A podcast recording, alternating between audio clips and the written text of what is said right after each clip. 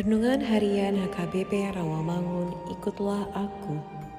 Rabu 8 Februari 2023 Dengan judul Datanglah kepada terang Allah.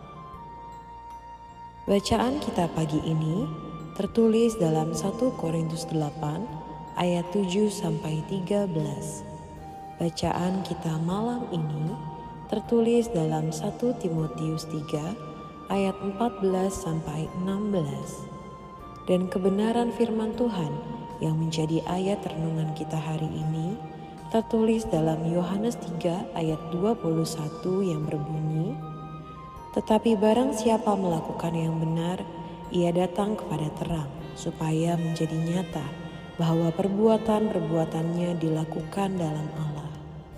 Demikian firman Tuhan. Sahabat ikutlah aku yang dikasihi Tuhan Yesus.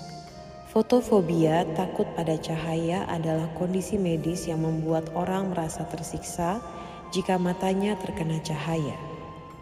Ruang berpencahayaan normal pun membuat pengidap fotofobia merasa amat silau dan nyeri. Sebab itu, pengidap fotofobia menyukai tempat yang gelap. Maurice F. Freehill seorang penulis ternama punya pertanyaan yang sangat terkenal. Siapa yang lebih bodoh? Anak kecil yang takut pada kegelapan atau orang dewasa yang takut pada terang? Jelas, takut pada terang yang disebut oleh Freehill bukan fotofobia biasa, melainkan fotofobia secara moral, membenci terang karena suka berbuat jahat. Tuhan Yesus menyatakan, Para penyuka kegelapan menolak sang terang. Mereka ingin agar kejahatan mereka tetap terselubung, tidak terlihat agar mereka leluasa berbuat jahat. Wujud penolakan itu banyak, namun ciri mereka sama. Ketika terang datang, penyuka kegelapan membenci terang dan tidak datang kepada terang itu. Rupanya, kebencian pada terang adalah tanda keakraban dengan kegelapan. Penolakan terhadap terang adalah tanda bahwa kegelapan ingin terus berkuasa. Melakukan yang benar merupakan tugas kita semua. Benar dan baik beda tipis. Benar berarti ia melakukan sesuai dengan perintah dan aturan. Baik berarti melakukan sesuatu dengan baik, walau bisa saja tidak sesuai dengan aturan atau perintah.